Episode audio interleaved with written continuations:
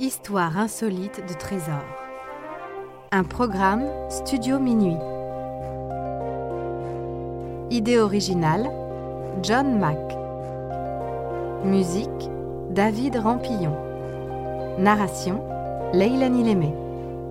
Enregistrement et montage, Patrick Martinez-Bourna.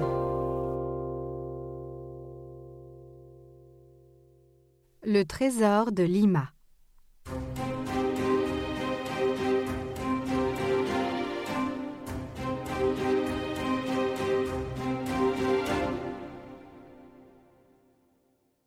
Au début du dix-neuvième siècle, après une longue domination coloniale de l'Empire espagnol en Amérique du Sud, l'essor de Simon Bolivar bouleverse la situation géopolitique du continent.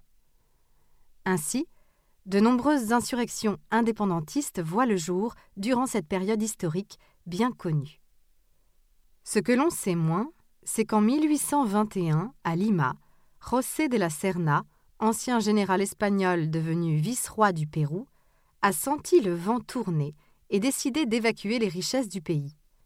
En effet, l'amiral britannique Thomas Cochrane et le général argentin José de San Martín, qui avaient participé à la libération du Chili, étaient désormais en route pour le Pérou, et de la Serna avait raison d'être pessimiste.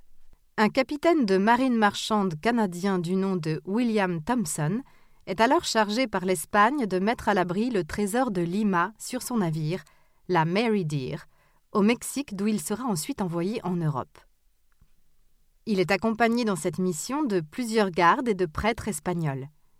Mais Thompson et son équipage vont alors trahir les Espagnols, assassinant les gardes ainsi que les prêtres et en cachant le butin sur l'île Cocos, proche de l'actuelle Costa Rica.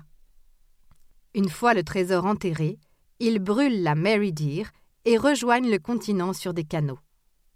Cependant, leur coup d'éclat devint rapidement public et les corps de certains prêtres sont retrouvés.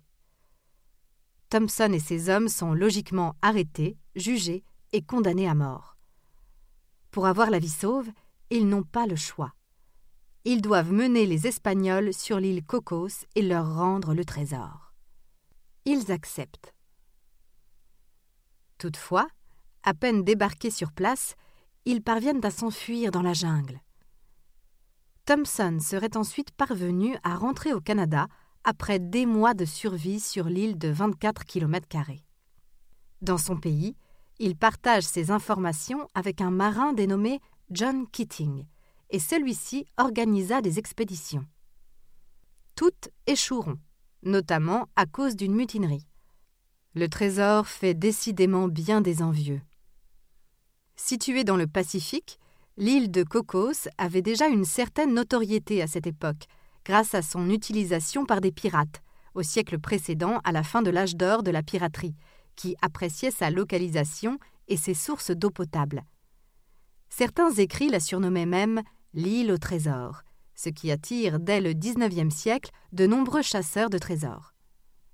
Depuis cette époque, des centaines d'expéditions ont été menées, pour la plupart spécifiquement à la recherche du trésor de Lima, certaines recevant même une couverture médiatique importante. En mille huit cent soixante, Thomas Cochrane publie ses mémoires où il aborde l'histoire du trésor de Lima dérobé, ce qui procure un vrai coup de projecteur sur l'affaire. Un siècle plus tard, en mille neuf cent soixante-deux, le spéléologue français Robert Vergne explore l'île avec deux compagnons.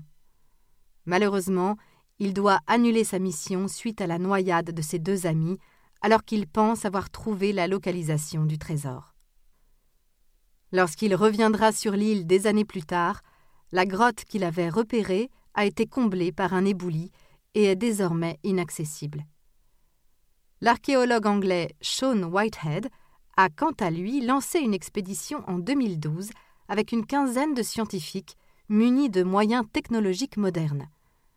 Le trésor n'a pas été trouvé, mais la richesse biologique de la faune et la flore de l'île est un trésor en soi, selon lui. L'île Cocos fait d'ailleurs partie du patrimoine mondial de l'UNESCO depuis mille neuf cent quatre-vingt-treize.